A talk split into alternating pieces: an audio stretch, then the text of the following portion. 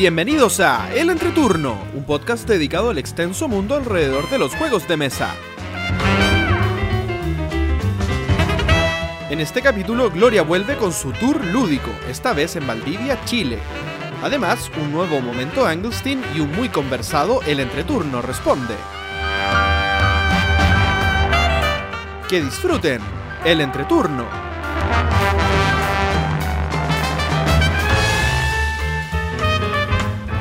Hola, ¿qué tal amigos? Mi nombre es JP. Y yo soy Gloria. Y estamos comenzando el capítulo número 58 de El Entreturno. Estamos grabando el domingo 27 de enero, el capítulo que saldrá el martes 29 de enero. Hola Gloria. Hola Gloria, ¿cómo estás? Muy bien, por fin con un poquito de calor en Puerto Montt. Uy, Después no, de tanta lluvia. Que no te escuchen los santiaguinos porque está tremenda la cosa acá. Insostenible. Ay, pero un poquito de calor son creo que 21 grados. Claro, no, acá No. récord histórico en Santiago. Uy, sí, horroroso. 37. Eso me han contado que está terrible, terrible, terrible la cosa. 37 grados hubo ayer y hoy.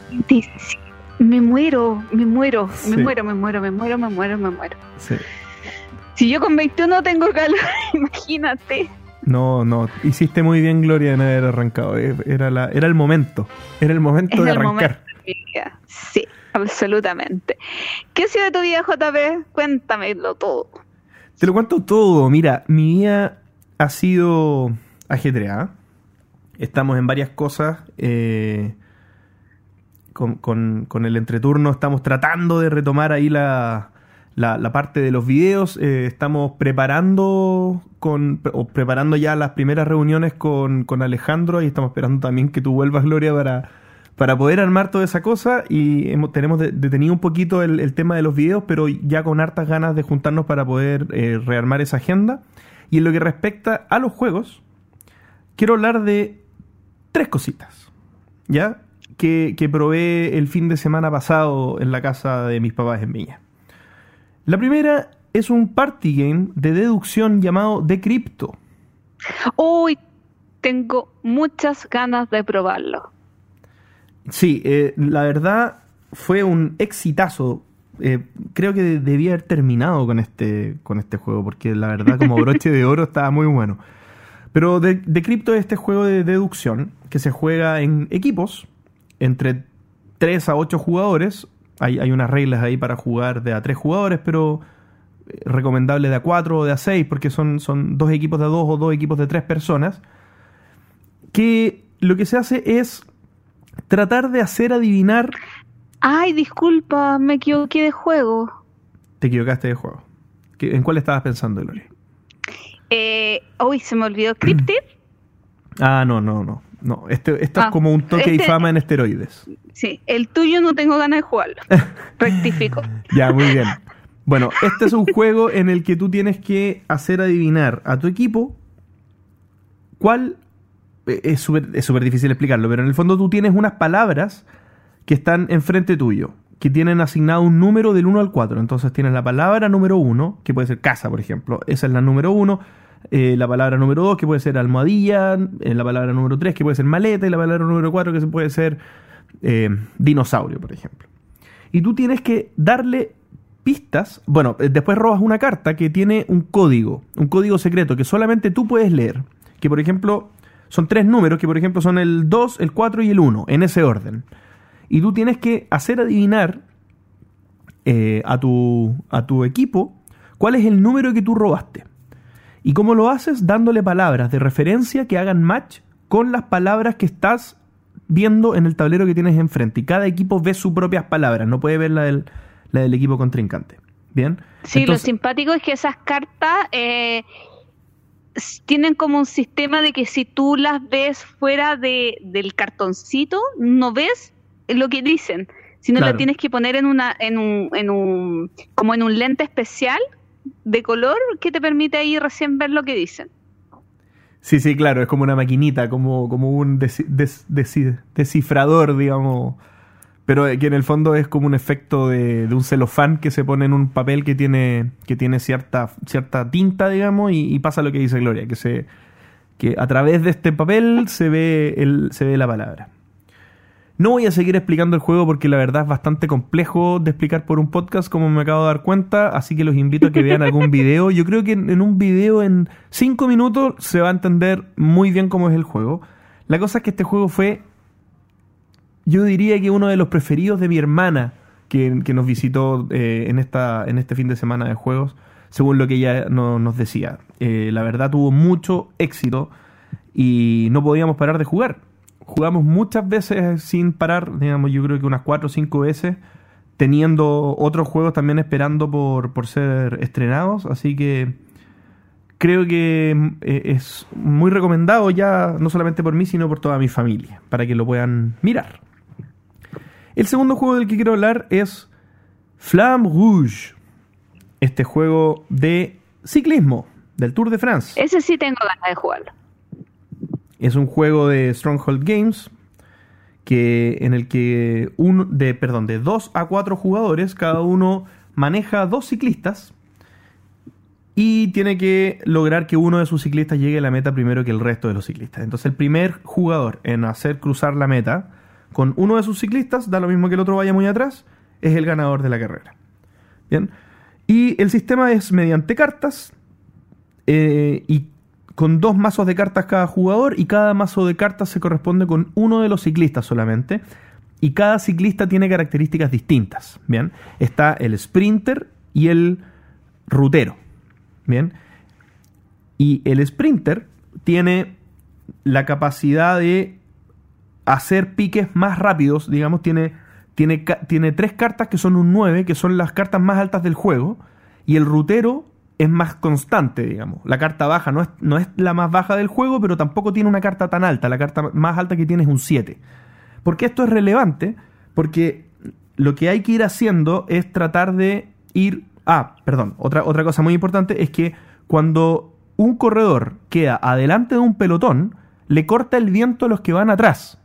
Por lo tanto, gana una carta de fatiga. Entonces, cada vez que tú quedas primero en un pelotón, vas ganando una carta que es la carta más baja del juego, que es un 2. Y te empieza un poco a ensuciar tu mazo, porque tú ah. tienes que usar todas las cartas. Y te comienza a pesar la carrera, en realidad. o sea, la simulación. exactamente, se te empieza a hacer más pesada la carrera. Bien. Entonces al final el juego es un juego de, de un poco... Hay un poco de suerte obviamente, pero también hay arte estrategia en lograr que el corredor que tú crees que es el que va a poder pegar el pique, el pique final más agresivo eh, al, final de la carrera, logre quedar en buena posición y para eso tú tienes que ir protegiéndolo, tienes que ir poniendo, haciéndole eh, escudo de viento con tu otro ciclista o logrando ponerlo en una posición favorable en el pelotón. Bien, y ahí logras también que otros corredores que no sean tuyos eh, te ayuden con el tema del viento. También un exitazo, quiero decir dos cosas. Una, que no podíamos parar de jugarlo. Eh, eh, lo jugamos de tres y de cuatro jugadores. Con mi papá y mi hermano lo jugamos varias veces, nosotros tres. Pero una de las veces lo jugamos de a cuatro con el Pupi. Y el Pupi es mi sobrino de siete años que eh, hoy ya tiene ocho. Porque acaba de cumplir, o sea, estaba por cumplir ocho años. Bien. Y al principio tuvimos algunas dudas de porque él juega juegos que son más simples. Yo, sé que Flam Rouge eh, es, un juego que, es desde 8 años, eh, al menos así lo dice la caja. Pero como él juega juegos más simples, nosotros tuvimos un, poco la duda de si lo iba a lograr agarrar. Y creo que nuestras dudas quedaron totalmente disipadas en el momento en que empezamos a jugar. Nosotros hicimos una. a propósito, digamos, de, de que él jugara y que se equivocara y que nadie lo corrigiera. Era algo que nos propusimos hacer y que a los adultos nos cuesta mucho, muchas veces eh, eh, respetar, digamos, de dejar a las personas que aprendan por sus propios errores. Y creo que fue una experiencia muy buena para, para, mi sobrino. En el sentido que él al principio eh, jugaba las cartas, las cartas grandes, digamos, él estaba muy contento porque iba primero en la carrera. Y después él mismo empezó a notar que eso le perjudicaba en el mediano plazo, porque en el fondo empezaba a ganar estas cartas de fatiga que lo, que lo perjudicaban. Y él mismo empezó a decidir, no, ahora voy a jugar cartas más bajas porque quiero que el pelotón me alcance, quiero empezar a usar este beneficio de, ir en la mitad de un pelotón. Así que, no, fue una buena experiencia también para jugar con, mi sobrino. Muy recomendado también. Y como último... Dime, dime. Yo dime. decía tres juegos, falta uno. Sí, sí, sí, sí, sí. Es que estaba esperando a ver si tú tenías algún... algún No, yo te quería hacer otra consulta, pero va, va casi después de, de que cuentes tu otro juego. Nada, te lo pregunto el tiro. Oye, ¿qué le regalaste, Pupi? Al Pupi le regalé, no me acuerdo cómo se llama. Ah, creo que se llama Speed Cup. Ah, el de las tazas, o sea, como de unos baldecitos que va el juego de habilidad, Sí. o sea, de rapidez. Sí, ese que se saca una carta y tiene en orden los colores y tienes que poner las tazas lo más rápido posible en dicho orden, ya sea de arriba hacia abajo o de izquierda a derecha. Perfecto. Y mi, mi hermana me lo agradeció mucho, ella es la mamá del pupi, porque, porque está necesitando practicar su motricidad. Así que fue un buen regalo, muy a tono. Oye, ¿puedo hacer algo off topic a propósito de motricidad? A ver. Jugué Ubongo después de cuatro años sin jugarlo, tres años sin jugarlo. Solamente he jugado dos partidas en mi vida. En una que fui pésima, malísima, una coordinación, o sea, ¿no cómo se llama esto espacial? Eh, ya, eh, como de poner... Ya, Sí, sí eh, sé pero lo que estáis diciendo. ¿Cómo se llama la habilidad espacial? La que te enseñan en el jardín infantil, esa. Claro, pero poner las horrorosa, pero, piecitas. pero, pero una vergüenza de ser humano. y esta vez que me fue extraordinariamente bien. Ah, Aquí quiero ir realmente, a pesar de que nunca eh, en estos 3, 4 años que no había jugado una partida de Ubongo, otros juegos me han ayudado a mejorar esto. Solamente quería decir eso al margen. Que, que realmente, que ahí noté eh, que mi entrenamiento en distintos juegos ha, ha- ha mejorado muchísimo mi, mi, mi, mi cosito espacial, que no me acuerdo cómo se llama. Eso, sorry, por el off top. Pero es un buen es un buen alcance. Esperemos que funcione de la misma manera. Yo creo que sí, porque el Pupi. es- sí, él es bastante entusiasta con los juegos de mesa, le gustan mucho, así que creo que, que es un buen mecanismo para que desarrolle esas cosas. Y como tercer juego, quiero hablar de un Kickstarter que me llegó hace poquito, que es Dice Throne. Este juego que es una mezcla entre Magic the Gathering y King of Tokyo, en el que dos personas pelean con uno de su con un con un héroe, digamos, que tienen que quitarle 50 vidas al otro antes que, que a ti para ganar. Y la mecánica es tirar dados con esta típica mecánica Yahtzee de tirar tres veces eh, los dados y quedarse con la última tirada. Un, a mí me gustó bastante, pero estoy bastante sorprendido porque a mi hermano le gustó mucho más que a mí. Eh, estamos. y eso es bueno porque eso, eh, eso ya gana un juego que, que pueda jugar con alguien que me sugiera un juego. De que, por ejemplo, ahora eh, mi hermano está viviendo en mi casa por, por, por este tiempo. Yo, llego, yo llego ahora y mi hermano me, me pide jugar, digamos.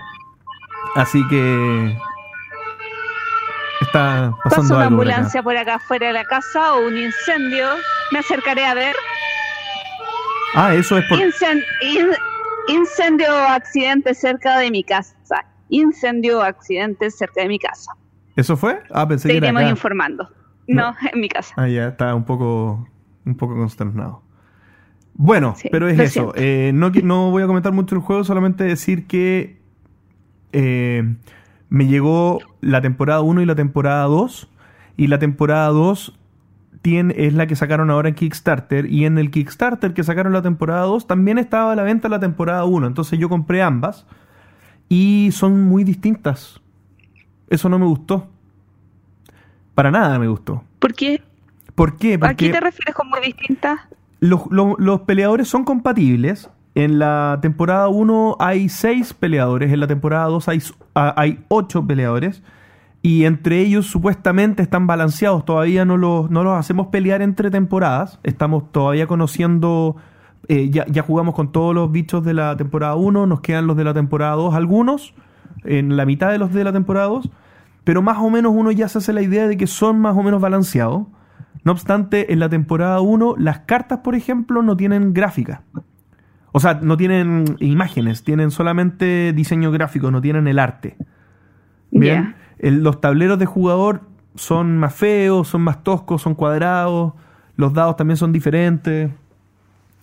Entonces tienen como dos, eh, no sé cómo decirlo, eh, sensaciones, digamos, de, de, de materialidad distinta. Y eso me, ¿Qué? yo creo, o sea, no sé si a la gente le molestará em, lo que estoy diciendo, pero, o sea, no, no, no lo que estoy diciendo, sino el hecho de que tengan diferencias una temporada de la otra, pero a mí sí me hizo un poco de ruido, no, no me gustó mucho. Ahora, no era ninguna sorpresa, esto se sabía en la campaña, yo por alguna razón pensé que no me iba a molestar, pero es tan bonita la Season 2 que dije, chuta, deberían haber hecho esto expansivo a la, a la temporada primera.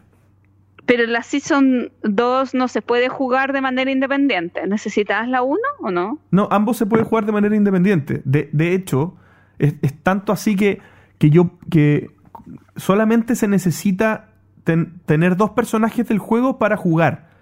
Por lo tanto, yo, eh, si tuviera una mesa larga, podría tener a siete, siete partidos simultáneos de uno contra ah, uno, porque hay 14 peleadores en total. Ah, los materiales son, son suficientes para. no, sé si me explico. Dado el personaje y no dado la caja del juego. Así que. Igual simpático para hacer un campeonato. Sí, sí, no, sí. De hecho, eso estoy pensando y mi hermano está tratando de organizar uno. Está, está ahí en el chat de, del juego. que Tenemos un chat para jugar Arkham Horror. Está tratando de intervenir ahí para que juguemos Dice Throne y parece que le está yendo bien. Así que ahí te cuento. Ya, yo que hay cositas que quiero con... No de juegos porque repitiendo mucho los juegos porque no tengo ludoteca. Eh, pero me llegó mi juego de Secret Santa mi casa en Santiago.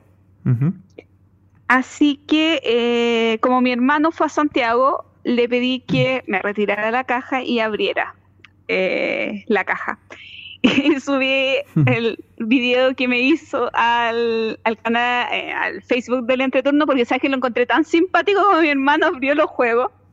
Porque es tan simpático como una persona que no sabe nada del mundo de los juegos de mesa, comienza a revisar los juegos y da sus impresiones de un civil normal. Me reí con sus videos me reí muchísimo. Así que eh, recibí, eh, ay, se me olvidó, Kanban, de Vital la Cerda, eh, un juego bastante complejito, que espero, yo estaba muy en duda por comprármelo o no, porque realmente a mí me cuesta explicar juegos, entonces... yo me había prometido que no iba a comprar juegos que no iba a ser capaz de explicar por reglas. Así que esto es un gran desafío para el año. Bueno, ahí va a tener que pedirle a Axel que lea las reglas. Sí, oye, ¿sabes qué? Eh, con Coimbra estoy impecable para explicarlo, un 7. Eh, y recibí, ¿sabes lo que había pedido Pancho hace mucho tiempo? Recibí la expansión de Fábulas de eh, Power Grid. No, de verdad. ¿Recuerdas que Pancho una, vez, Pancho una vez habló de eso? Sí. Oye, pero ¿está en español? No, está en inglés. ¿Y tiene mucho texto? No, no la he abierto, sí. Acabo de salir de eh, la 11 de cumpleaños de mi sobrina, que mi hermano acaba de llegar y me acaba de pasar la caja, así que no tuve tiempo de abrirla. Así mm. que, pero igual tengo, ¿para qué me voy a quejar? Tengo muchos amigos que hablan inglés con los que juego, así que perfectamente puedo jugar la expansión con ellos. Está bien. No creo que sea algo, algo que todos tengamos que saber inglés. Bueno, eh, contar dos cosas más. Una es muy curiosa. Tengo un amigo que no escucha el podcast y me dice que le mande saludos, mm. porque cuando le mande saludos lo va a escuchar. Así que Daniel, este, esta parte va dedicada con todo mi amor para ti. Con todo tu amor. Eh, que, que tiene un problema, que se compra muchos juegos, muchos juegos, muchos juegos, y los tiene todos tirados, acumulados, uno encima de otro, uno debajo del teléfono, otro encima del teléfono. Mal. Oye. Yo soy muy. ¿Qué Daniel es? ¿Lo conozco? Eh, ¿Puedo decir el apellido Daniel? no, déjemelo como Daniel. No, no lo conoce. Y yo soy muy amiga de su señora, de la Karin, y yo voy a ser la madrina de su hija, de la Connie. Entonces, por cariño a, la familia eh, y aprovechando que se compraron un mueble nuevo, les dije, ¿sabes qué? Yo vengo a ordenar la ludoteca. Así que desde ahora en adelante ofrezco servicios de armado, eh, orden y organización de ludotecas a domicilio. Me quedó maravilloso. Ordené doscientos y tantos juegos en una pared. Ah, pero espérate. Yo todo el rato me estaba imaginando que iba a tratar de hacerlo reducir su ludoteca. Esto fue solamente orden. Solamente orden. No, eh, y le dije, bueno, ya no te queda espacio para comprar más, pero ya es su problema. Comprar sería eh, deshacerse de uno antes. Orden de la ludoteca y wow, fue un trabajo de locos. Y, pero qué lindo se ve una ludoteca bien ordenada. Y cuando lo. Y qué pena te da ver juegos amontonados, en realidad. Porque los juegos son lindos. Uno, yo que tengo esa manía de que me gusta ver mis juegos. Eh, disfruto tanto jugarlo como mirar una linda ludoteca. que se disfrutan los juegos cuando están bien ordenaditos. En fin, solamente me quería eh, desahogar de eso porque fue una experiencia terrible y linda, pero fue una experiencia eh, terrible. y lo otro que quería comentar, aunque eh, en un ratito más lo conversaremos en más profundidad, es que esta semana fui a Valdivia, fui a la Global Game Jam, un evento eh, mundial de videojuegos, que igual incorpora juegos de mesa, pero principalmente son de videojuegos, organizada por Nemoris Games, que es una empresa de videojuegos valdiviana, la Universidad Austral y la Universidad Santo Tomás, y fui a muchas charlas entretenidas. Fui a charla que hizo Víctor Hugo Cisterna de ludoísmo, que hizo el Nico Valdivia de Niebla Games, y también fue una charla eh, sobre exportación de, eh, ¿cómo sería?, de servicios. Y que estuvo Pro Chile, estuvo Aduanas de Chile, y estuvo, si no me equivoco, la Sociedad de Comercio. Entonces, muchas instituciones eh, relacionadas con el gobierno explicándoles a, lo, a, la gente que quiere dedicarse a la industria de los videojuegos y de los juegos de mesa cómo son las tramitaciones que tienen que hacer para evitar, por ejemplo, eh, pagar impuestos en dos países. Mm. Así que ha sido una experiencia muy entretenida y unas 24 horas en Valdivia realmente movidas, terminando a las tantas de la mañana eh, conversando con los chicos. Muy bien. Eso. Pero lo vamos, lo vamos a lo, vamos a conversar más en profundidad en otra en otra sección, ¿cierto? Sí. Bueno, y antes de terminar esta sección, em, quería comentar algunas cosas que no me han pasado a mí, pero han pasado a nuestro mundo en estos días. ¿Te tinca? Merink. He descubierto dos nuevos podcasts de juegos de mesa latinoamericanos. Lamentablemente no me tengo como 70 capítulos de podcast pendientes por escuchar y no me no los he podido escuchar completos, pero quería nombrarlos para comentarlos porque siempre algo que nos ha llamado la atención y hemos comentado en el podcast es que nos encanta tener amigos podcaster acá en Latinoamérica y escuchar sus voces. Así que quería comentar que tenemos a La Mesa en Colombia, más precisamente en Medellín, que ya tiene 10 capítulos. Mira. Y a mí se me habían pasado, sí, ya llevo 6. Ahí está Andrés y Alejandro, que son eh, personas que administran y moderan el, el grupo de Facebook de Juegos de Mesa en Medellín y que no he podido alcanzar a mm. escuchar, pero en uno de sus últimos capítulos hablaron sobre todos los juegos de mesa de Colombia.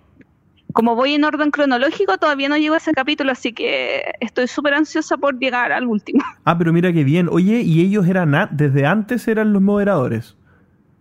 Sí, no, deben ser hace mucho tiempo, porque de hecho contaban como la historia de, de los primeros eventos en Colombia, al principio de al principio del podcast, como que, pero no, todavía no he alcanzado a escuchar mucho y lo hacen como bien cortito, son como de una hora cada capítulo. Ah, está bien, está bien, me gusta. Así que, ah, todo porque tú quieres podcast cortos. No, no, no, no, no.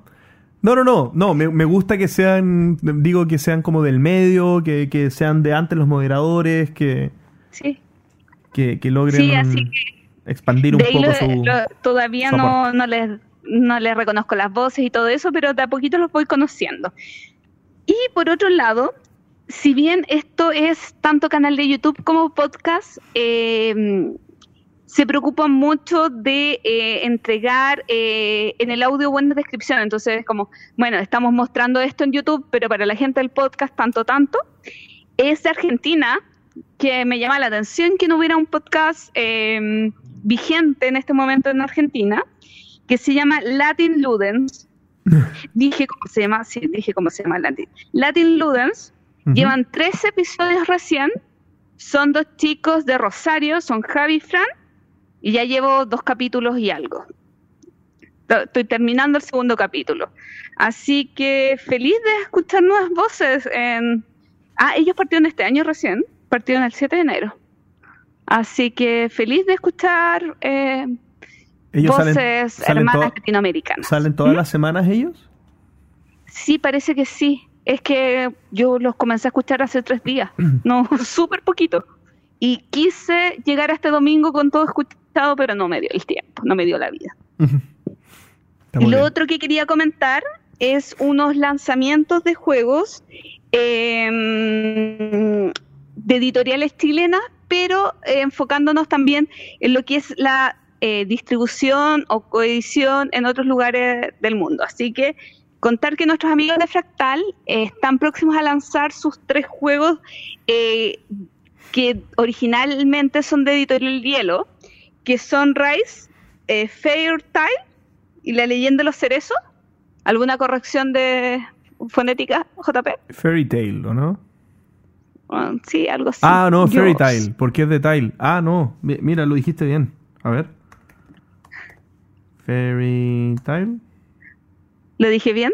Creo que sí. Pero, pero sí, después lo vemos.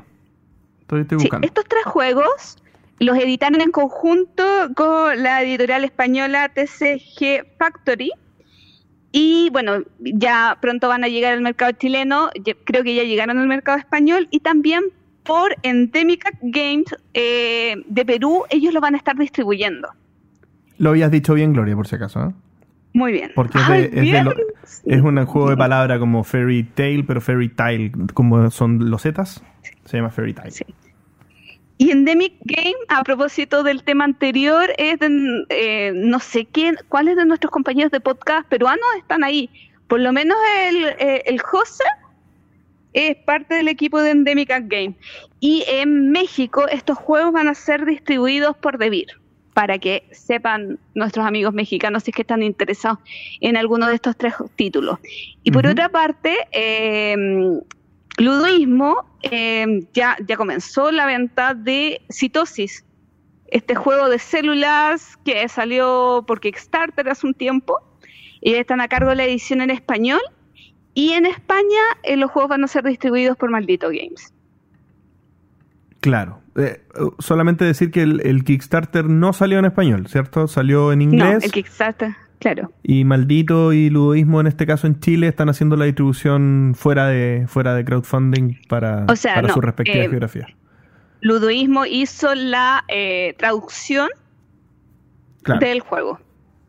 Ah, pero, pero hizo la traducción también para Maldito. Sí. Ah. Maldito solamente distribuye las copias generadas por eh, Ludoísmo. Ah, no sabía eso. Está muy bien. Sí, muy bien.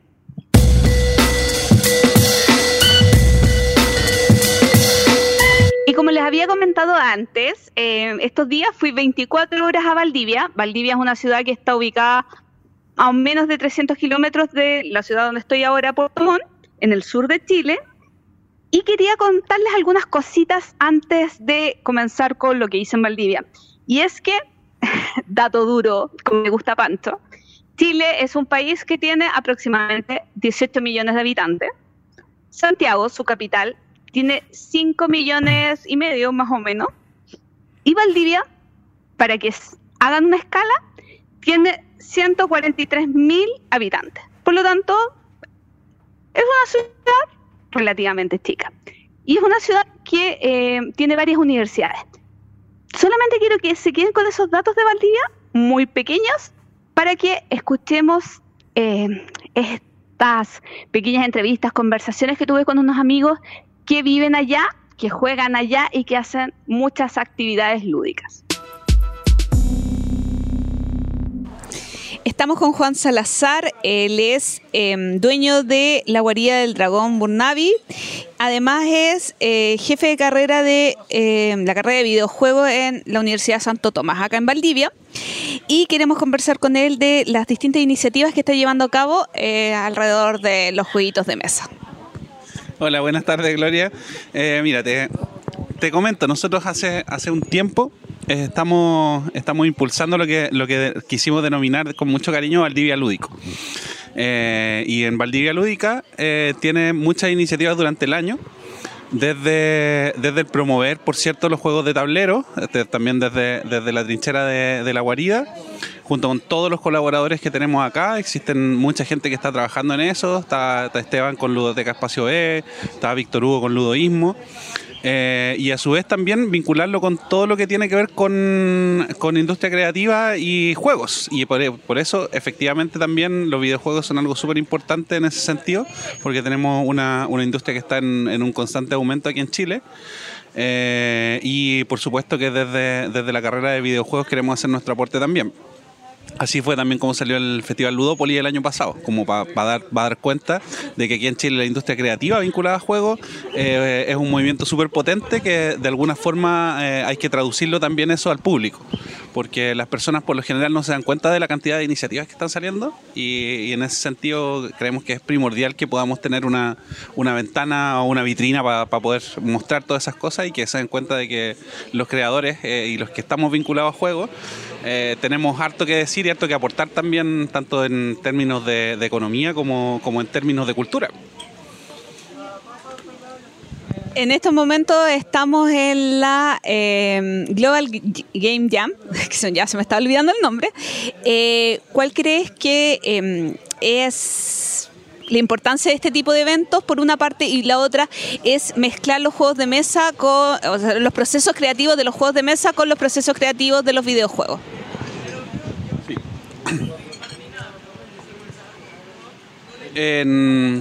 bueno, ahora, ahora nos encontramos en la Global Game Jam, eh, que es uno de, de, las, de las actividades como icono de creación. Eh, donde, donde las personas que no están vinculadas a la creación de juegos eh, y aquellos que, que también lo están pueden confluir para poder aprender mutuamente igual. Eh, se, se, cotejan nuevos talentos, tenéis tres días para poder armar una propuesta de juego y llevarla a cabo. Eh, y eso es súper rico, tanto bueno, a nivel mundial, porque la Global Game Jam está en todo el mundo, pero también acá a nivel de región, porque esta región tiene un enfoque en industrias creativas que es súper potente, porque existen muchos creadores acá, pero muchas veces no se conocen. Entonces la Global Game Jam es, una, es la instancia para que ellos se conozcan también y aprendan a trabajar con otras personas que tienen, por cierto, otras competencias, están dentro de otras disciplinas, porque hacer un juego es un proceso súper integral, que abarca un montón de áreas y que puede abarcar también un montón de otras áreas que no siempre están eh, en los equipos de trabajo. Eh, entonces el hecho de, de, poder conectarse también puede generar eventualmente nuevas propuestas de juegos y nuevas instancias también para poder desarrollarlo. Bueno, Juan lleva trabajando más de 10 años con su tienda en Valdivia y esto que ahora eh, sea director, eh, perdón, jefe de carrera de eh, la carrera de videojuegos, yo lo veo como súper importante en el tema del acercamiento y la mezcla que hay entre los juegos de mesa y los videojuegos, como dicen, como una industria creativa que tiene mucho que aportar de un lado para otro, ¿no crees, JP? Sí, sin duda. Y, también que para las personas no jugonas, en, en, la mente de las personas no jugonas, muchas veces esas dos cosas están de la mano. Y, y, tal vez para, para los que somos más, más hardcore eh, jugadores de juegos de mesa, cuando se nos junta mucho con los, los, videojuegos, nosotros tendemos a, decir, bueno, pero no es lo mismo, no es lo mismo. Claro, pero para un no jugón probablemente son cosas que son bastante similares. Entonces también eh, democratiza un poco el, mensaje a las personas que, que no están en el medio, digamos. Y creo que otro tema es la validación del hobby desde otras entidades. Desde otras entidades me refiero a que em, Juan es jefe de carrera en una universidad y desde este puesto, desde la universidad, se hacen actividades de juegos de mesa, se hacen actividades de videojuegos, se muestra el hobby de una manera profesional. En Estados Unidos está... Perdona, ¿Mm? dale. Pensé que habías terminado. No, ¿en Estados Unidos qué? Está PAX, ¿cierto? Y PAX eh, es, esta feria de, videojuegos, digamos, que, que, se hace en distintas partes de Estados Unidos y que desde hace un tiempo tiene una parte de, de ¿cómo se llama? Una parte importante de juegos de tablero. Y que año a año ha ido cobrando más y más importancia en el fondo, al punto que creo que ahora se hace una que es exclusiva de, de juegos de tablero, ¿no? Eso no estoy tan seguro, pero sí estoy, estoy seguro que, que la importancia relativa que están teniendo los juegos de mesa en esa convención es bastante más año a año. Y siguiendo con el tema de, universidad, saltándonos un paso más arriba, aunque sea súper localista esto, es que eh, la charla que yo comentaba al inicio, que hayan gentes de instituciones públicas preocupadas de los estudiantes, de los emprendedores, de estas industrias creativas, de estos creadores de juegos de mesa, de juegos de videojuegos, es súper importante. ProChile, eh, ProChile es una institución que fomenta la exportación de eh, la exportación. ya sea, o sea, es que como para enfocarlo, ya sea de, em, de productos como también de, em, de, creaciones. Entonces, está financiando mucho la participación en, en estos rubros, especialmente de asistencia a ferias para que conozcan la industria en el exterior. Como ya comentamos, eh, ProChile fue la institución que financió a la gente de las editoriales chilenas para que fueran a Essen. Entonces, es muy importante para nosotros como chilenos y ojalá en otros países de Latinoamérica hay en las instancias y si no, búsquenlas, porque probablemente hay algún, algún fondito por ahí que, que se puede utilizar. Estoy con Víctor Hugo Cisternas, eh, de la editorial Ludoísmo.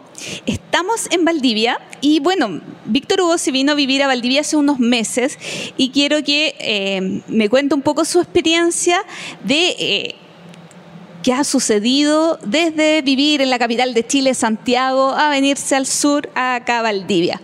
Víctor Hugo, cuéntanos.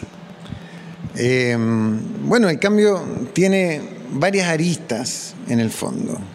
Primero desde lo más personal, en mi vida lúdica, por supuesto. Eh, yo me vine junto a mi pareja, junto a mi familia y básicamente estoy recién formando una red de amistades acá. Por lo tanto, todos mis grupos de juego se quedaron en Santiago. Y eso provocó que, eh, por supuesto, se redujera la cantidad de juegos que puedo probar, pero eh, me permite ingresar a grupos nuevos. Y en ese sentido, aquí el grupo de la Ludoteca Zona B, que son un grupo que se junta quincenalmente normalmente, dependiendo de la época del año, eh, me permite ir y juntarme con un grupo de personas a probar juegos nuevos y mantenerme un poco fresco en, en los nuevos juegos. Y en el tema de creación de juegos de mesa, ¿cómo te has encontrado Valdivia? Bueno, en Valdivia el tema de los juegos de mesa, de los juegos en general, se mueve mucho. Aquí había un movimiento, hay un movimiento que empezó mucho antes de que yo me viniera y que de hecho es parte de las decisiones que tomamos como editorial de venir a Valdivia. Aquí el tema de los videojuegos se mueve mucho, hay una carrera de videojuegos y en la Universidad Austral también en ingeniería hablan mucho de videojuegos. Eh, está Nemoris Games y hay otros estudios de videojuegos acá. Entonces, Valdivia ya, ya es un suelo muy fértil para los juegos de mesa. Además, Valdivia es región prioritaria para las industrias creativas. Entonces, junto a la región de Valparaíso y la región metropolitana, eh, se pronostica que va a haber mucho incentivo a la, a la creación acá en Valdivia, acá en la región de los ríos. Entonces toda esa, esa, esa unión de situaciones nos hizo tomar la decisión o reafirmó la decisión de nosotros de venirnos a vivir a Valdivia. Y primero me vine yo, y mi socio Pablo todavía está en Santiago, pero estamos en un periodo de transición en donde durante este año luego se viene él, eventualmente la oficina que tenemos allá se, transforma en bodega, armamos nuestra oficina acá y la, editorial pasa a estar en Valdivia. y además eh, ha sido difícil desde, desde, desde mi vereda de autor porque me hacen falta las redes para eh, probar los juegos de mesa. Sin embargo, aquí ya había un grupo que estaba conversando de, de, de del diseño de juegos de mesa y ahí eh, tuve el acierto de conocer a las personas adecuadas. Aquí Juan Salazar era parte del grupo, entonces me incorporé en el grupo de Facebook y en el evento que se hizo en agosto, que fue Ludópolis, que fue un evento muy grande donde se habló de industrias creativas, de juegos de, de videojuegos y de juegos de mesa también. Conocimos personas de eh, Los Lagos, de Osorno, que también estaban en esto del diseño de juegos de mesa y formamos un grupo de autores que nos estamos reuniendo también quincenalmente, una vez al mes, dependiendo de, de la época del año y ahí ya nos estamos juntando periódicamente a probar nuestros prototipos, a conversar de las buenas prácticas del diseño de juegos de mesa y estamos avanzando todos muy bien. Y se forman redes de colaboración y ha sido súper valioso para, para, mí en lo particular, que los primeros meses estaba un poco solo en esto del, del diseño de juego de mesa. Antes todo lo hacía junto a Pablo y a toda nuestra red de colaboradores, pero aquí la verdad es que los juegos de mesa se mueven mucho, hay mucho potencial y ahora que estamos en el marco de la Global Game Jam, estuve conversando también con una persona de Pro Chile y me decía que se pronostica para los próximos años mucho incentivo para las industrias creativas y especialmente para nosotros la, los juegos de mesa. Para mí el concepto eh, principal de esta conversación es el, el tema de la asociatividad y el tema de eh, generar redes, porque eh, es tan fácil decir en mi ciudad no hay nada. Y al final, si uno no comienza a mover esto, a juntarse con gente interesada, a realizar actividades relacionadas con el hobby, o en este caso con el área laboral de Víctor Hugo, eh, es la única forma de poder sacar proyectos adelante y, y de, de, potenciar una ciudad lúdicamente, ¿no crees? Sí, acá estamos hablando de, de, un conocido de la casa, ¿cierto? Víctor Hugo, que ha estado en varias oportunidades en el... Uy, ya ni sé cuántos capítulos. Ya no sabemos cuántos, ¿cierto? Junto a Pablo también, y Pablo estuvo en unos que no estuvo Víctor Hugo, entonces el ludoísmo en general ha estado en varios, varios capítulos del entreturno. Y esta es una empresa de estos dos socios que decide seguir funcionando con mucha fuerza, separados geográficamente por muchos kilómetros, ¿cierto?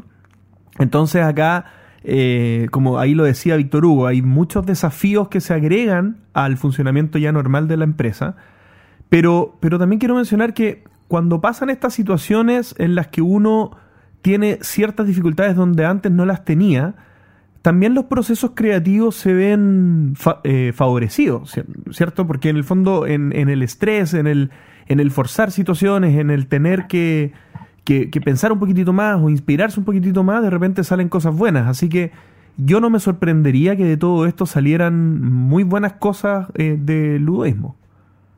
Sí, no, eh, mira, yo pude conversar muchísimo con Víctor Hugo estos días, o sea, este, este día que estuve en Valdivia y es un agrado. Yo cada día estoy más feliz, o sea, no sé si ya puedo llegar a estar más feliz, pero me encanta el mundo de los juegos de mesa. Realmente es algo que, que disfruto mucho y disfruto muchísimo la gente. Pucha, que hay gente simpática aquí. Estamos con Esteban Vázquez de la Ludoteca Zona B que nos va a contar un poquito de la experiencia que ha tenido con este proyecto. Esteban, eh, ¿podrías contarnos cómo nació la Ludoteca? Bueno, eh, cuando yo llegué acá a Valdivia a estudiar por el año 2003, terminé metido en el centro de alumnos, haciendo muchas actividades dentro de la universidad y a través de eso eh, conocí a un amigo con el que empezamos a organizar ciclos de anime. Hicimos muchas actividades acá en Valdivia, ciclos, muestras, ferias. Y cuando ya salimos de la universidad encontré un trabajo un poco más estable, ya no había tanto el público para eso eh, salieron unos proyectos concursables del INJUP el 2015 y estábamos buscando alguna actividad que realizar que fuera del agrado de nosotros, que cumpliera un rol social. Y coincidió eso con que en esa época fue mucha noticia lo mal que le iba a Chile en las pruebas PISA, el tema de la comprensión de lectura, resolución de problemas. Y se nos ocurrió la idea de que podíamos mezclar los juegos como forma de aprendizaje para crear un espacio donde de educación no formal y de socialización. Entonces postulamos a los proyectos regionales del INJUP, nos ganamos un presupuesto de cerca de un millón de pesos que lo usamos para el proyecto en sí contaba en tres reuniones de juego, un evento grande, arrendamos acá un, casino en, en el centro de la ciudad y eh, la idea de nosotros era después seguir lo que hemos estado haciendo ahora, que esos juegos, más las colecciones particulares, las hemos seguido usando para hacer eventos abiertos al público ya poco más de tres años, tres años y medio casi. ¿Qué evento están realizando actualmente? Eh, actualmente el evento principal que tenemos es el Club Logoteca, que lo realizamos con el Centro Cultural de Espacio en Construcción acá en el centro de Valdivia, que ellos nos, nos aportan arrendándonos un espacio a un precio muy barato para lo que cuesta acá en Valdivia.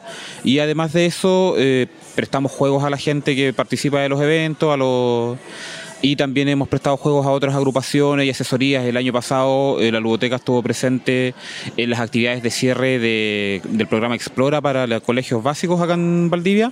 Eh, armamos una pequeña, una mini ludoteca y hubo gente allá con voluntarios que estuvieron enseñándole a los niños a jugar y todo para aprovechar la última mañana del evento Explora que se hace acá. ¿Cuánta gente participa en estos eventos y por qué crees que Valdivia funciona este tipo de actividades? Es difícil saber cuánta gente en total porque no llevamos como un registro formal, pero ahora en verano estamos teniendo 50 personas en cada sesión y no han sido nunca las mismas 50 personas repetidas. Yo creo que estamos llegando a una cobertura fácil con la rotación de público, unas 200 personas, tal vez un poco más en las reuniones del Club Ludoteca. Y en lo personal creo que el, el alcance que hemos tenido con los juegos de mesa se da mucho acá en Valdivia porque hay una población universitaria muy grande. Valdivia es una ciudad de 150.000 habitantes y acá tenemos tres universidades más o menos grandes. La Universidad Austral, la más grande, tiene 10.000 habitantes. Entonces, ese mismo espacio en el que organizamos las otras actividades que te comentaba antes, es gente con esos intereses, cosas por descubrir. Y de hecho, la gran mayoría del público que participa en estos eventos son estudiantes universitarios o jóvenes profesionales recién salidos de acá de la universidad o gente que migra desde otras ciudades por la, calidad, por la famosa calidad de vida que tiene Valdivia. Entonces eso nos permite tener un público joven que está siempre rotando y está siempre participando y una actividad para un día de la semana en la noche más tranquila, juntarse a jugar juegos de mesa con gente que gusta el mismo hobby. Comentamos fuera de micrófono que eh, también tú querías saber experiencias de otras ludotecas, así que hacer un llamado.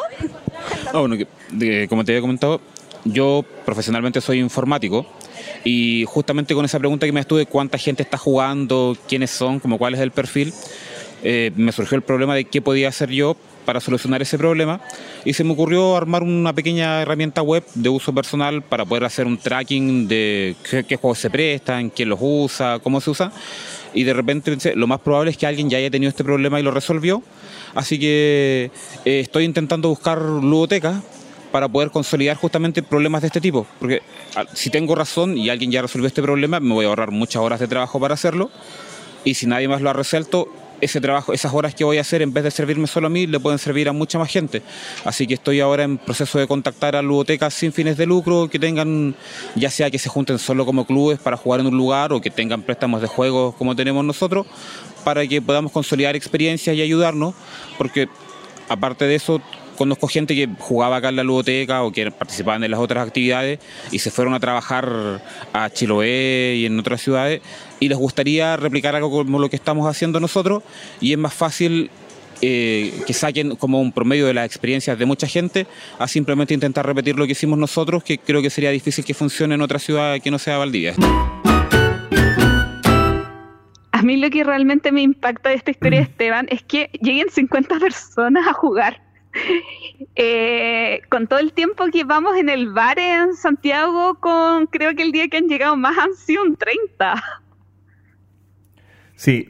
La eh, convocatoria me- Sí, no, no, notable. La convocatoria en, en un lugar donde hay pocos habitantes, digamos, y O sea, sí, volvamos. volvamos a eso. 5 millones en Santiago, 150 mil en Valdivia. Y llega 50 personas a jugar.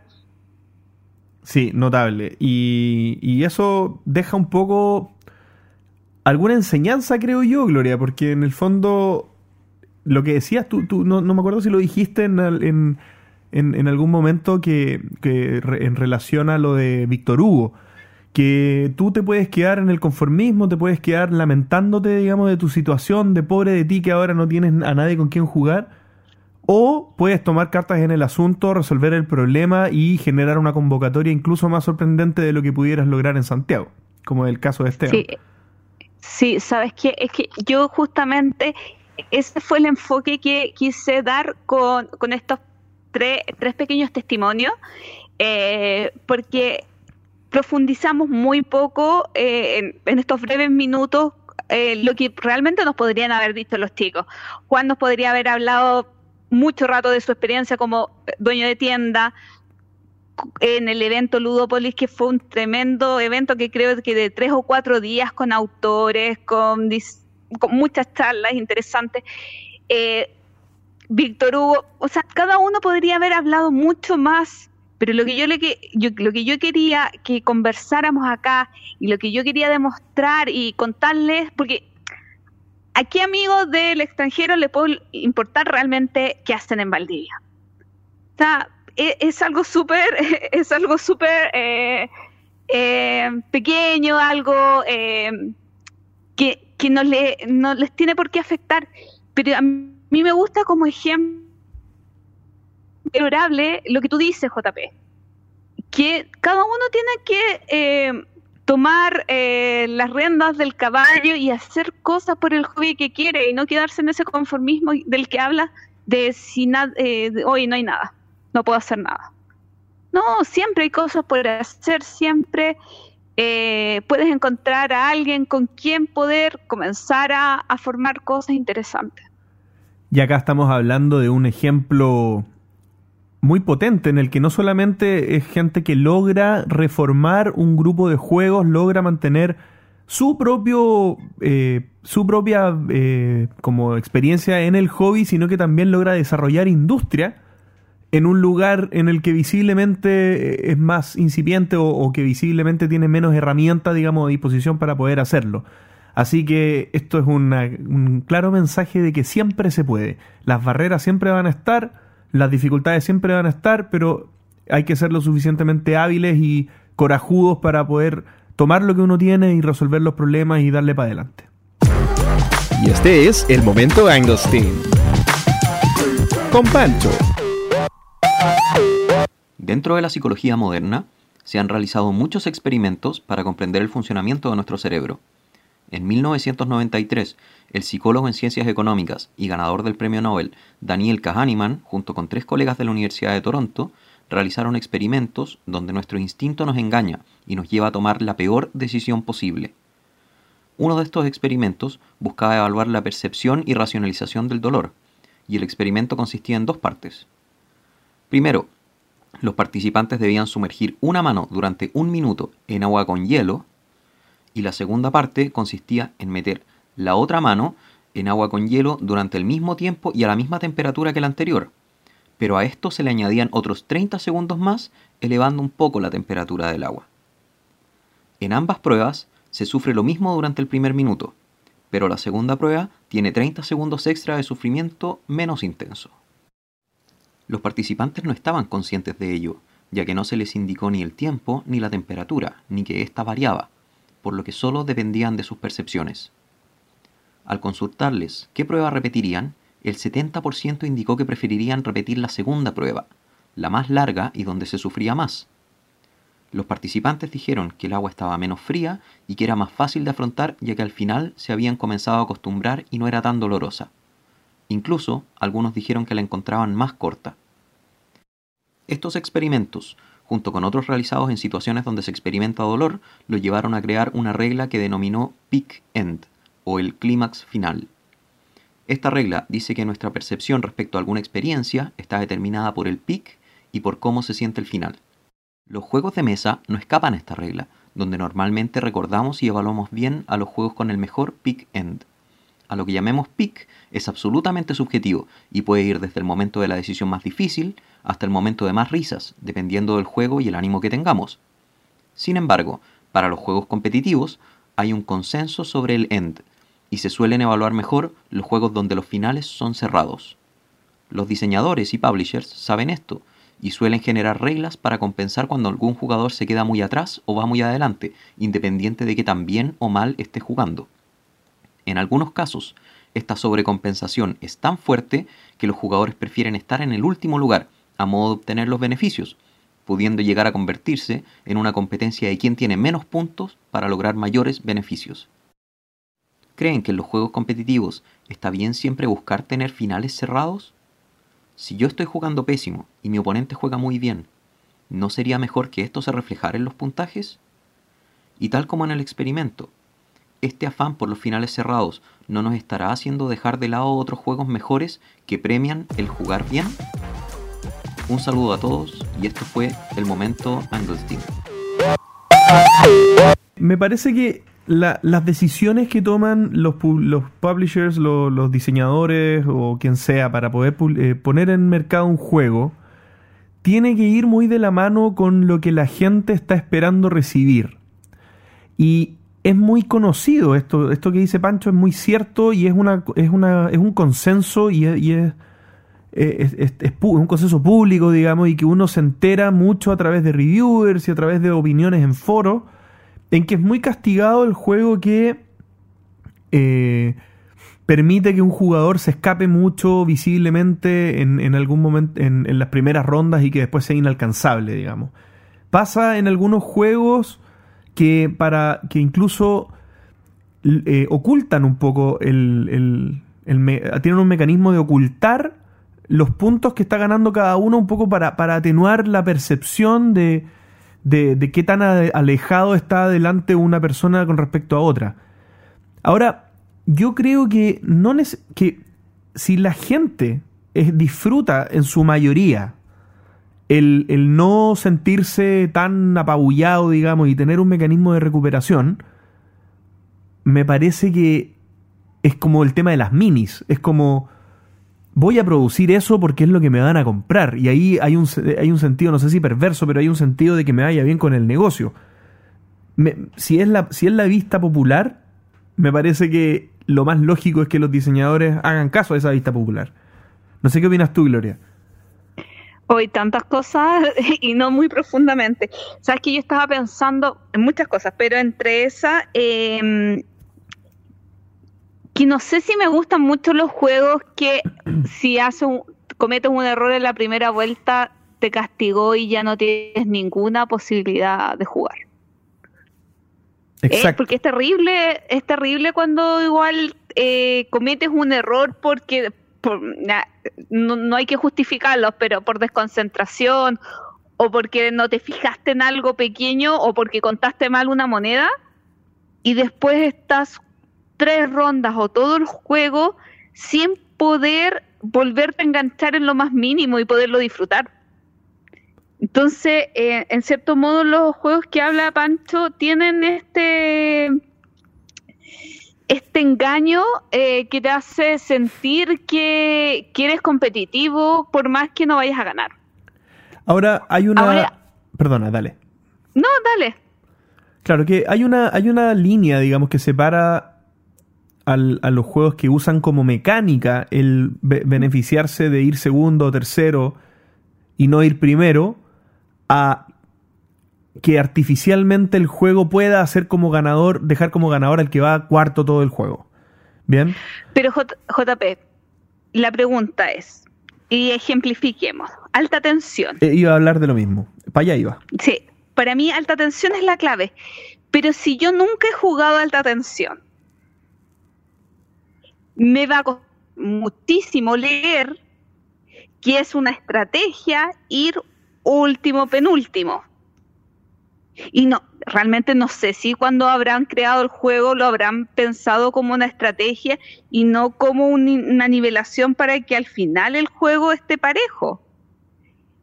Y ahí nos vamos al tema de, del tiempo del juego, del timing, de, en qué momento dejo de producir, yéndome un genérico, dejo de producir produ- eh, materias primas y comienzo a vender o a, intercambiar o a, hacer bienes más, más complejos, que en, muchos juegos de administración pasa. O sea, es complicado ese punto. tremendamente complicado encontrar cuál es el tiempo del juego y cuán y, y, y detona quién va a ganar eso.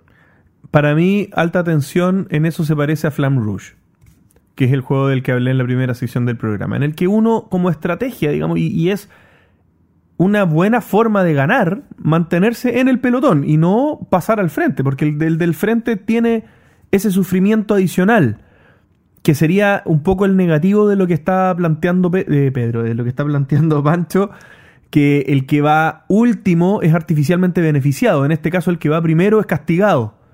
Bien.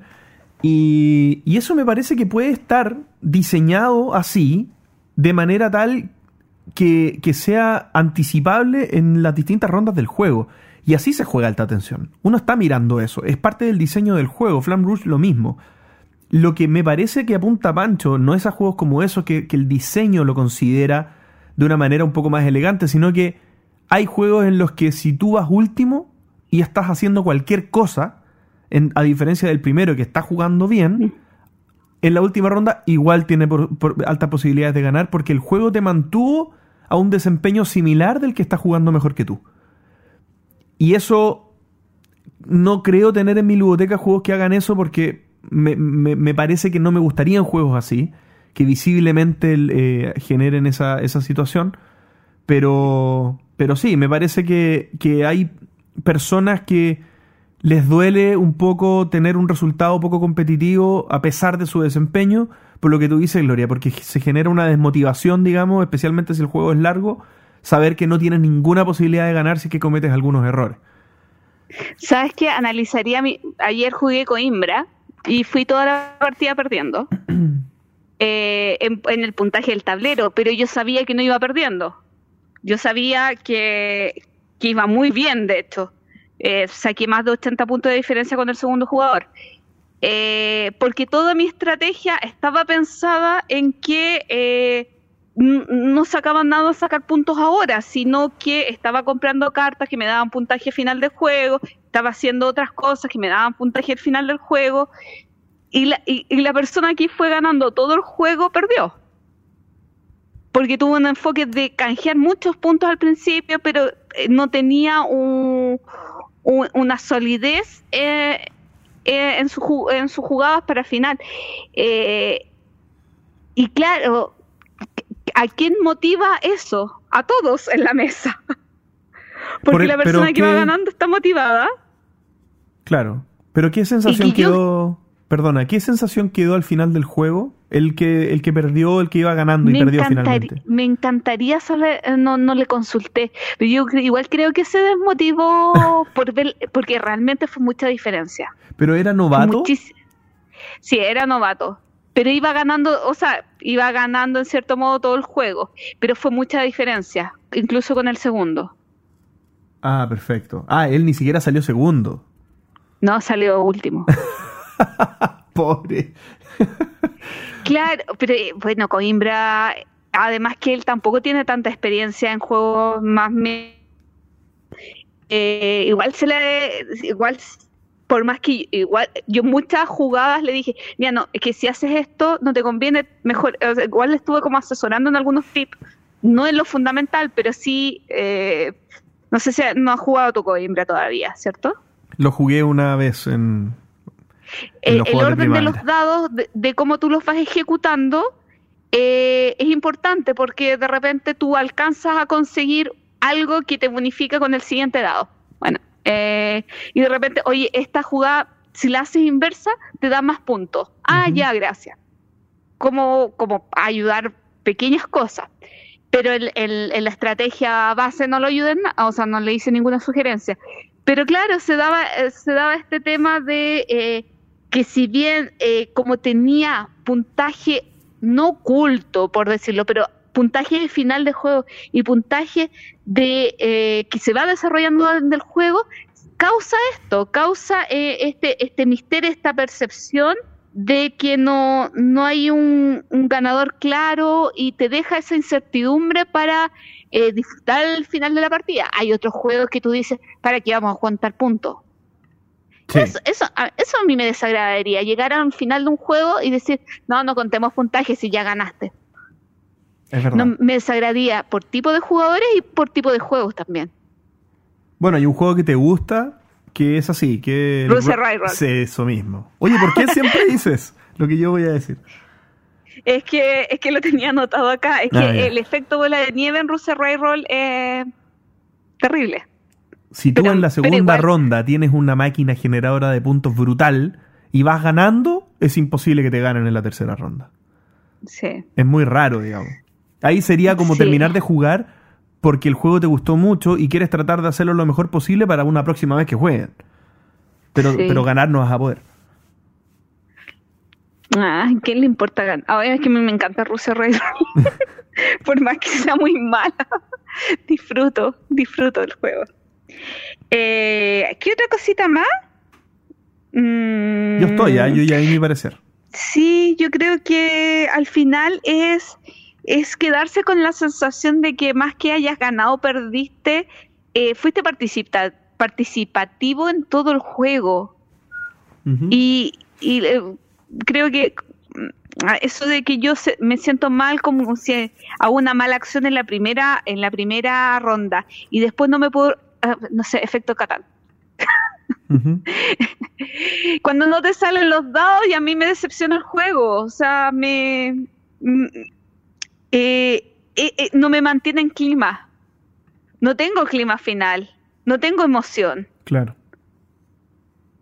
quizás porque la información es demasiado pública, quizás es, es bueno un poquito de misterio en el tema de los puntajes, pero bueno, en fin.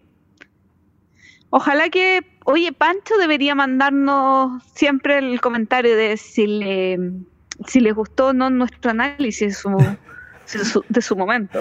Es verdad, es verdad, por lo menos para ver si, si estamos diciendo cosas que él se esperaba o no. Tal vez estamos diciendo puras cuestiones nada que ver a lo que él se imaginaba. Es como, eh, Pancho diría, pero es que ustedes no han contestado mi pregunta, yo quería enfocarme en... Sí. Si él estuviera acá no Bueno. diría eso. Sí. Bueno, pero Pancho no está acá.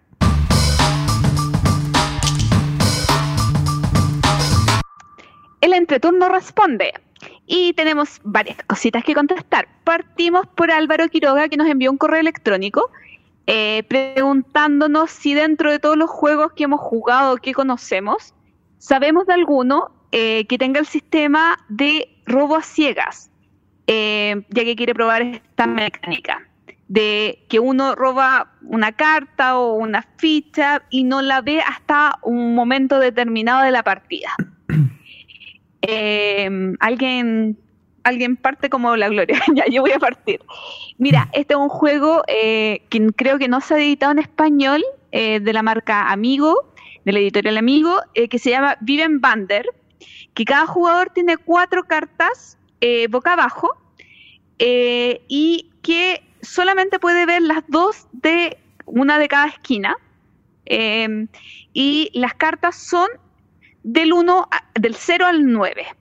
Y la idea es poder juntar las cartas eh, que mm, sumen el menor número. Además hay cartas especiales eh, que te permiten habilidades. Entonces en tu turno lo que haces es del mazo agarrar una carta, dar la vuelta y eh, si es un 4, por ejemplo, cambiarla por alguna de las cuatro cartas que tú tienes. Recuerda, las dos de la esquina sabes cuáles son, pero las dos del medio no sabes.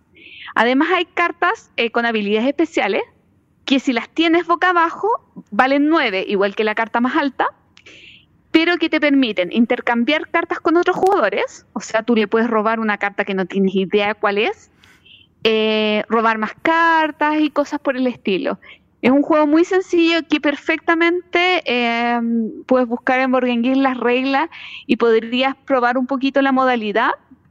Eh, un fillercito, pero que tiene har- harta entretención porque al final, si tú no sabes lo que tienes al medio, eh, o sabes lo que tiene, sabes que tienes un 9, eh, da lo mismo lo que tenga el otro. Y, y peor, a lo más va a ser igual a lo que tú tienes. Así que robar a ciegas no es mala opción. Ah, y claro, también hay una carta que después te permite ver qué es lo que robaste.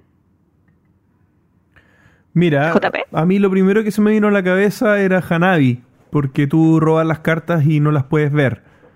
Eh, claro que sí las puedes ver el resto de tus compañeros, pero tú no las puedes ver. Y finalmente, cuando las ves es cuando las juegas y te das cuenta si las jugaste bien o las jugaste mal, dependiendo de lo que te van diciendo tus compañeros. Me parece que eso también es algo que. que por algo ganó el juego del año, si no me equivoco, el 2014 fue. No, Por- me acuerdo. Por ahí. ¿Para qué te voy a mentir? Por ahí, por ahí. Eh, o, o antes, el 2013, no sé. Em, eso, creo que me imagino aquí ya como metiéndome un poco en lo que está pensando. eh, ¿Cómo se llama Juan? Álvaro. Álvaro, perdón. Lo que está pensando Álvaro es eh, un juego así como el que estabas nombrando tú, como de probabilidades, como de. como, como, como lo que sería un Holden Poker, que finalmente uno eh, entiende cuáles son las, las posibilidades con la mano que uno tiene de tener una buena mano de póker y, y las cartas del centro de la mesa se van revelando poco a poco y un poco van dilucidando quién es el que tiene la mejor mano. Eh, un juego de probabilidades se me, se me figura un- un- una buena alternativa, digamos, con esta mecánica. Que no sea tan azaroso, que no, que no sea como te entrego una carta y no puedo hacer nada al respecto. O sea, que yo tenga algo de control sobre la información de esa carta, digamos. Sí, yo la primera vez que leí el mail pensaba en robo como yo te robo a ti una carta, pero también puede ser de la, de, de la baraja. De la baraja, claro, o puede ser un, deck builder también, en el que uno más o menos sepa lo que viene. Porque uno fue armando su mazo, no sé. Sí. A mí igual me costó mucho más encontrar un juego porque al no tenerlos frente a frente, cuando uno los tiene frente a frente puede encontrar más fácil algo que le ayude. Es complicado. Sí, yo, yo también miraba acá mi ludoteca mientras, mientras respondía. Sí. Ya, vamos a algunos comentarios de Facebook. Eh, César Troncoso nos dice, a propósito de la polémica de Maricondo, tú estabas, entiendes la polémica, ¿cierto, JP? Sí, para mí no es tanto una polémica, pero sí. Ya. Sobre tener nomás 30 libros en casa, que la calidad de los juegos eh, hace que la ludoteca pase de suficiente... eh, ¿Qué cantidad de juegos hace que la ludoteca pase de suficiente a demasiado? Bueno, explica un poco quién es Maricondo mejor, para los que no saben. Ya. Bueno, Mari Eh, lo explico. Ya, Sí, lo- explico brevemente. Ma- Marie Kondo es una, es una persona, es una mujer que tiene una, una, una serie, digamos, y también un libro o varios libros en el que enseña a la gente a vivir en orden. Y es toda una filosofía, una disciplina de vida en la que tú vivir con orden y minimalistamente en tu casa logras calma, logras eh, resultados positivos en tu vida, etcétera. Bien. Entonces, está esto de que tú solamente te dejes cosas que te den felicidad. Ella, ella plantea eso, que, que tú te dejes cosas que, que te den felicidad y que te plantees te- eh, guardar algo o eh, deshacerte de algo en virtud de si te da o no te da esta alegría que tú te tienes que preguntar. O sea, JP puede tener una ludoteca de 5.000 juegos, porque los 5.000 me darían felicidad. Ese es el criterio. Yo, yo entiendo eso, o sea, siempre y cuando no te estés tropezando con los 5.000 juegos, pero en el fondo si todos te dan felicidad... Pero, pero es bien interesante el mecanismo que ella plantea, porque ella lo que dice es, enfréntate a cada una de tus pertenencias y pregúntate si tienes que mantenerla o no. Que es distinto al enfoque de cuando uno vende juegos, que uno dice, a ver cuál vendo. Ah, este, este no lo voy a jugar. Cuando uno hace eso, uno no se enfrenta a toda tu ludoteca, uno, uno, uno va directo a los que uno quiere vender. Entonces, en este caso es un poco más...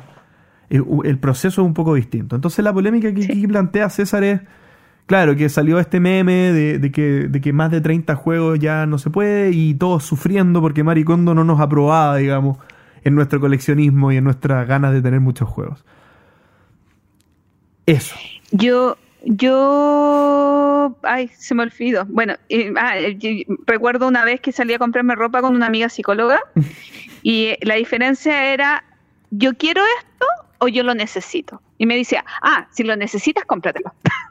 Pero eh, volviendo al tema, eh, claro, de eh, cuando una ludoteca pasa de suficiente a demasiado, yo creo que se da por dos factores. Uno, el espacio físico que tú tengas para tu ludoteca y el otro es, ah, perdón, es un poco más global el otro, el tiempo y la gente con la que tengas para jugar los juegos. Y, y la plata. Creo que no hay un número, hay y el dinero, condiciones ¿no? que te determinan el número. Pero no dijiste el dinero también. Es importante. Ah, cierto, perdón. Eh, sí, el dinero. Ah, pensé que lo estabas obviando. No, no, claro, el no, dinero. no, no, porque- no, lo- lo- es que asumo que no voy a tener una ludoteca importante si no puedo eh, tener una ludoteca importante. Claro, claro, esto lo, esto lo hemos hablado mil veces de distintos enfoques y cuando nosotros lo hablamos, por ejemplo, con, ay, con Nicolás Aeschliman, lo hablamos desde el punto de vista del coleccionismo, si te acuerdas, ¿cierto? Y ahí era otro el enfoque, era yo mantengo una ludoteca porque soy coleccionista y, y- y- y la forma en que yo la veo, la veo como un todo y mi ludoteca es lo que es, digamos, y quiero que crezca porque me gusta tener juegos. En el, Claro. en el caso de, de- de- de esta persona que, que nos recomienda tener pocas cosas, no nos habla de la ludoteca y qué tan grande es, nos habla de cada juego. Cada juego tiene que ser una, una cosa querida por ti y todo el asunto. Entonces, eh, en ese sentido, todo lo que tú quieras dejarte en el fondo aplica, porque en el fondo tú, tú es lo que tú decías, pues si, si los 5.000 juegos que tengo me dan felicidad y yo los, me- los puedo pagar y yo los puedo tener y tengo espacio donde tenerlos, nunca hay un máximo en el fondo. El, el tema está en que uno se sienta tranquilo con, con el criterio por el cual uno mantiene una ludoteca. Yo, a mí... Sí, yo volví a- ¿Mm? Pe- Perdona, no, a mí cada vez me está gustando más el criterio de, de si lo voy a jugar o no. Porque cuando pasa el tiempo me doy cuenta, por ejemplo, el aquí estoy viendo Manhattan Project, un euro que, que- que jugué una sola vez y lo tengo con la expansión. Y siempre que lo miro digo, algún día lo voy a jugar, algún día lo voy a jugar. Y, la- y lo cierto es que en esta dinámica de que pruebo juegos nuevos, de que pasan cosas, de que voy a probar juegos de, otros, de otras personas, de que tengo que jugar Gloomhaven, de que tengo que jugar Seventh Continent, no voy a volver a jugar Manhattan Project. Disculpa, de que tengo, no de que quiero. De- Ojo ahí de- con el uso del lenguaje. es que tengo que jugar Gloomhaven, po, ¿no? No, po- Porque si no, no puedo respirar. Para mí lo que tú estás planteando está mal. Lo estás Ah. viendo como una obligación y no como un querer. Pero es que si no, no puedo respirar, Gloria. Me falta el aire. Bueno, ojo que con el uso del lenguaje, yo tengo que jugar Gloomhaven. No, yo quiero jugar. No, claro, yo, yo quiero, yo quiero. Y dado que quiero, tengo que hacerme el espacio para hacerlo, porque... Claro, pero No, no, está bien, tienes toda la Oye, razón. Sí, mira, y yo volviendo al tema que traté eh, en la introducción, eh, eh, esta historia de mi amigo que le ordené la ludoteca, a mí me da, me sentí como esta, como Mary, eh, que, que a mí me da pena juegos que estén votados, juegos que no estén or- eh, organizados, ordenados o, o con condiciones mínimas de cuidado y de, ah, de, de mis mañas de que estén visibles. Eh, entonces, eh, el- la cantidad que es correspondiente, cuánto es suficiente, demasiado, para mí el tema, el espacio y que estén lindos y se vean simpáticos. Oye, tenemos otra pregunta que hace Sebastián Soto. Nos pregunta lo siguiente. ¿Crees que exista el ludo bullying? El ludo bullying. Yo, como no entendía mucho a qué se refería con Ludo Bullying, le pregunté a qué se refería y me explicó.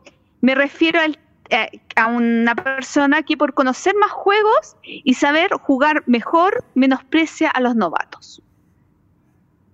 Claro, porque yo, yo cuando lo leía a primera instancia, de hecho tú hiciste la pregunta, yo lo había enfocado por otra parte, que en el fondo es porque yo juego mejor que tú. Te, te hago sentir mal, digamos, te molesto y te, te hago burla. Que, que también puede ser, digamos.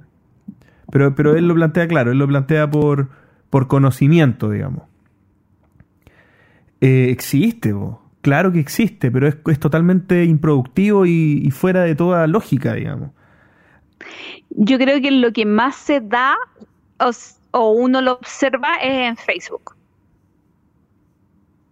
Por, Claro. eh, por las típicas preguntas de novatos. eh, y, y ahí hay pregunta y pregunta. Más, más que pregunta y pregunta, hay respuesta y respuesta.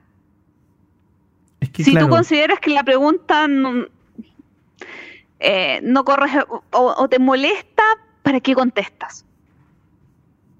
Y ahí se va dando mucho de, eh, de gente que tiene, tiene respuestas muy desubicadas para el, para el tipo de lugar donde se hace.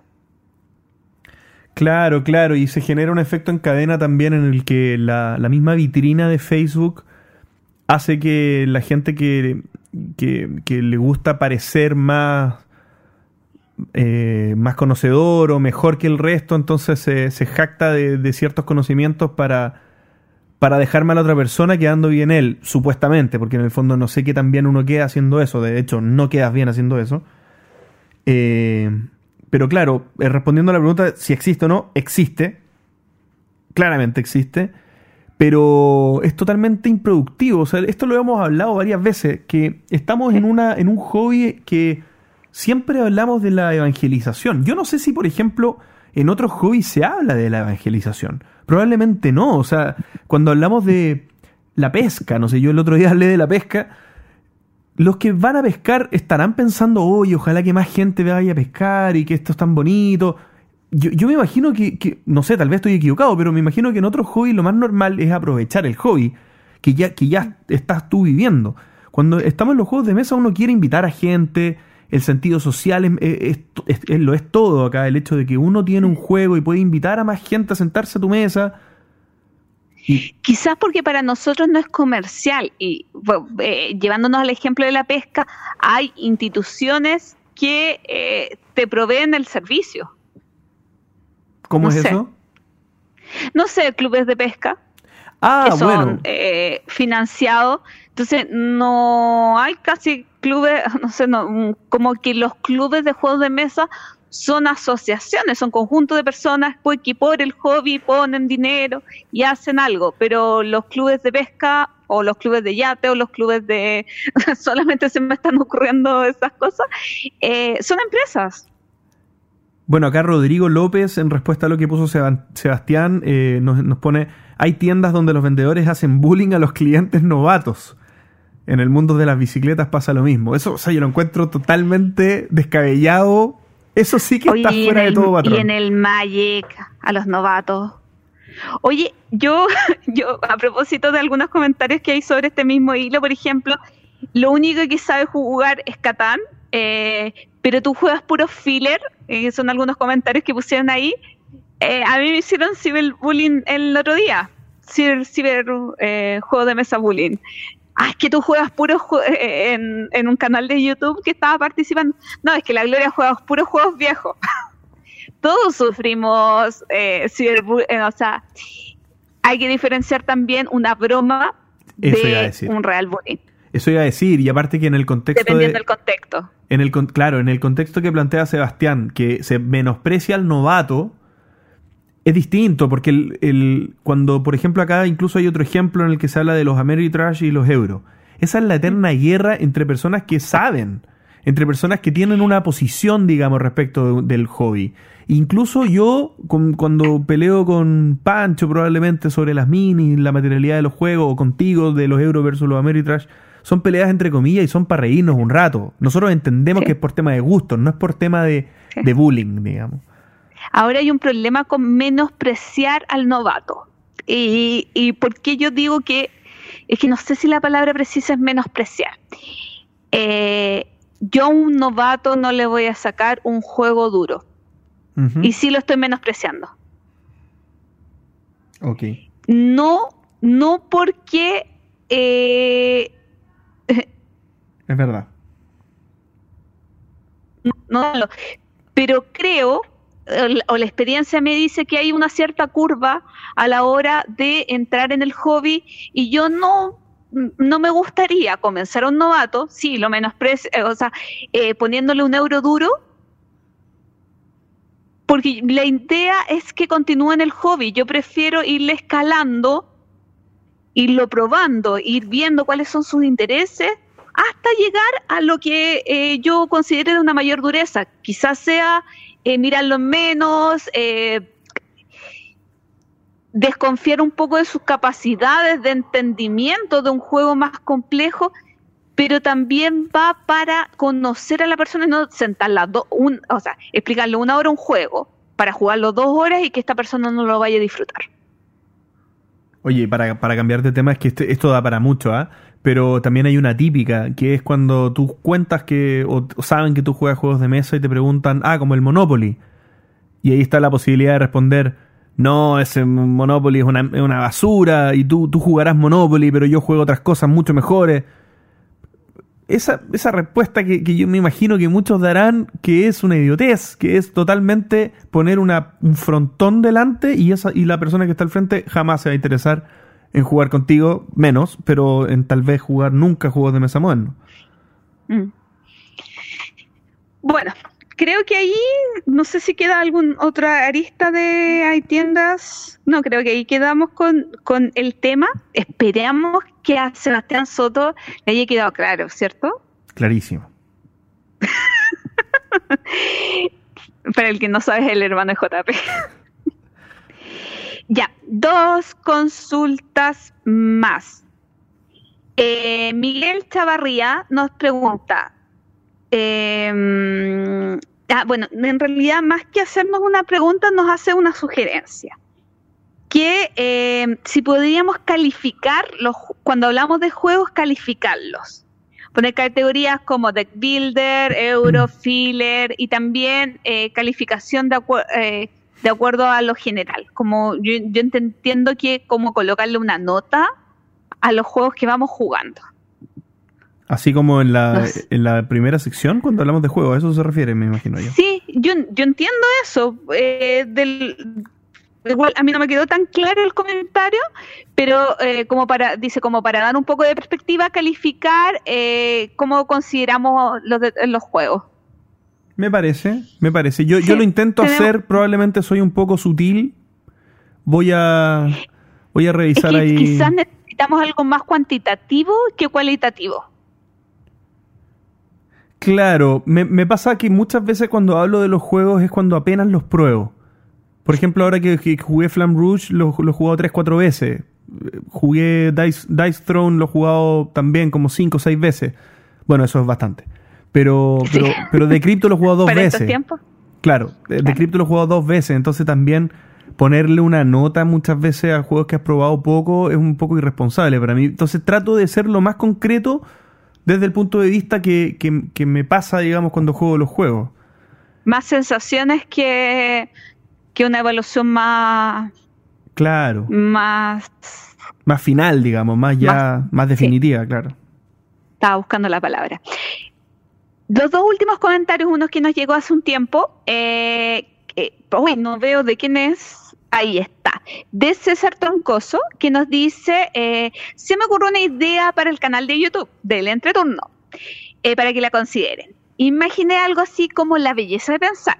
En cada capítulo, eh, conversar con la persona invitada sobre diversos temas referentes al hobby la gracia es que esta persona traiga alguno de sus juegos de mesa y todos los que estén jugando eh, y todos los estén jugando mientras conversan.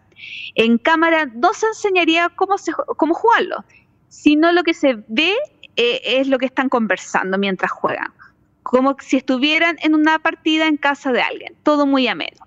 Además, si la persona invitada trae un juego que les guste, ellos le ayudarían a eh, eso le ayudaría a tener relajo y distensión mientras conversan. ¿Qué les parece? Está buena la idea, po. Está buena. Hay muchas cosas que se pueden hacer. Esta, esta está buena. Hay que.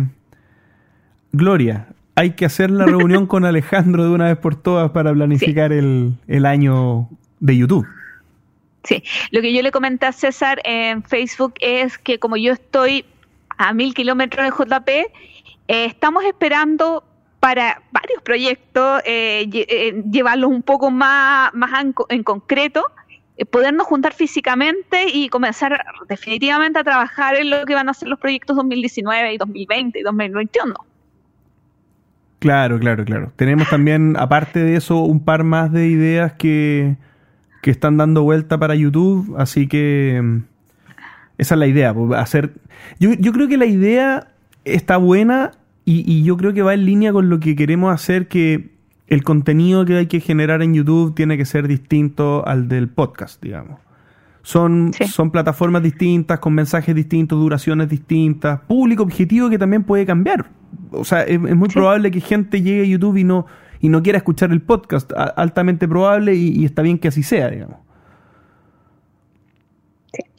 Y por último, tenemos eh, una pregunta de Reolúdico que nos dice, con el crecimiento que ha tenido la industria de los juegos de mesa a nivel mundial, ¿creen que es- están dadas las condiciones para que grandes actores comiencen a aplicar política de responsabilidad social empresarial a sus negocios?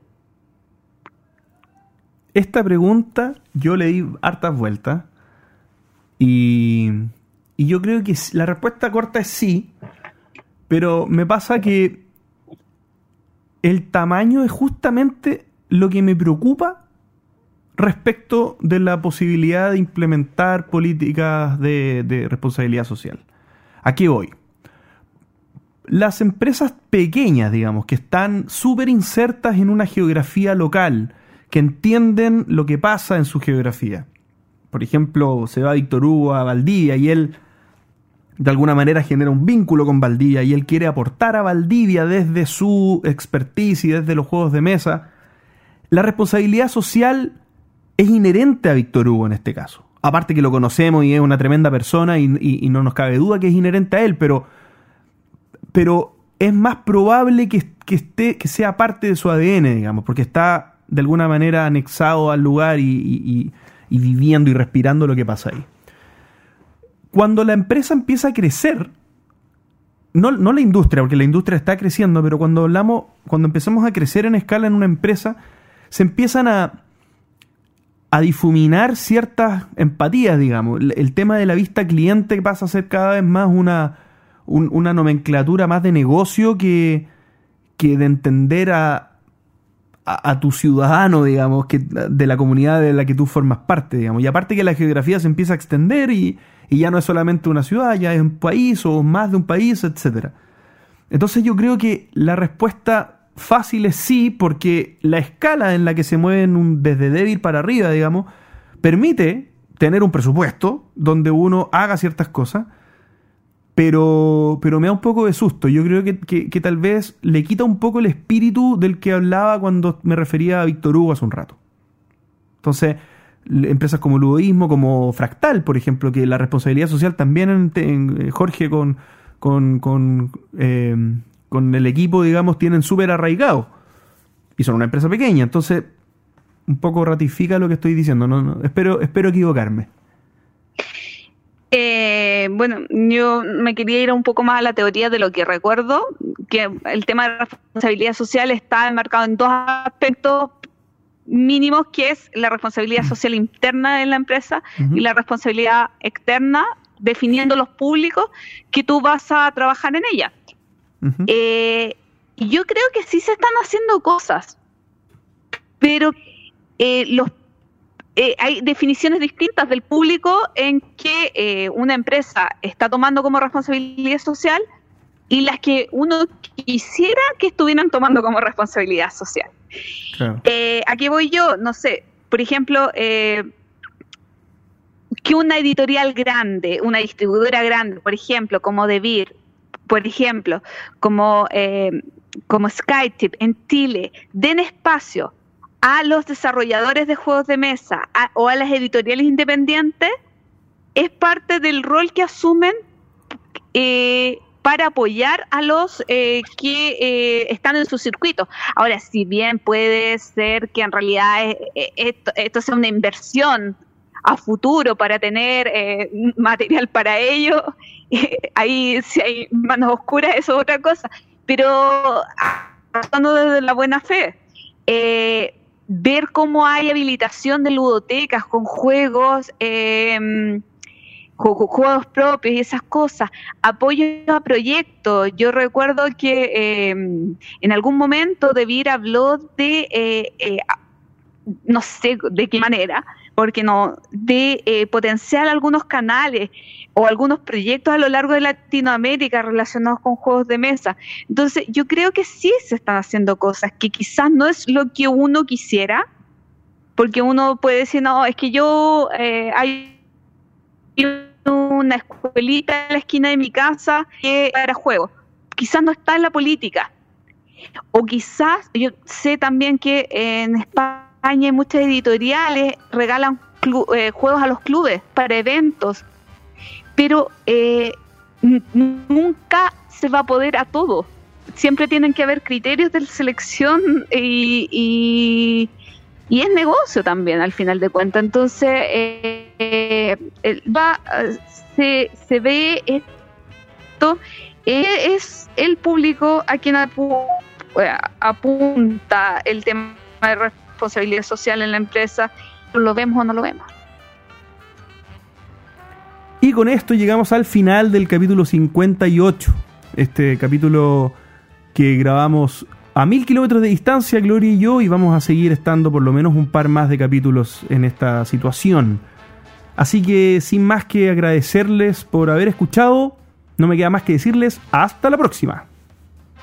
Chaito. Gracias por escuchar el entreturno. Y recuerden, envíenos sugerencias de historias relacionadas con sus vidas lúdicas. Pueden ser de terror, tragedia, graciosas o hasta de traición. Recuerden también escribirnos para participar en nuestra sección El entreturno responde. ¿Y ustedes hacen ludo bullying? Envíenos sus comentarios al correo elentreturno.gmail.com.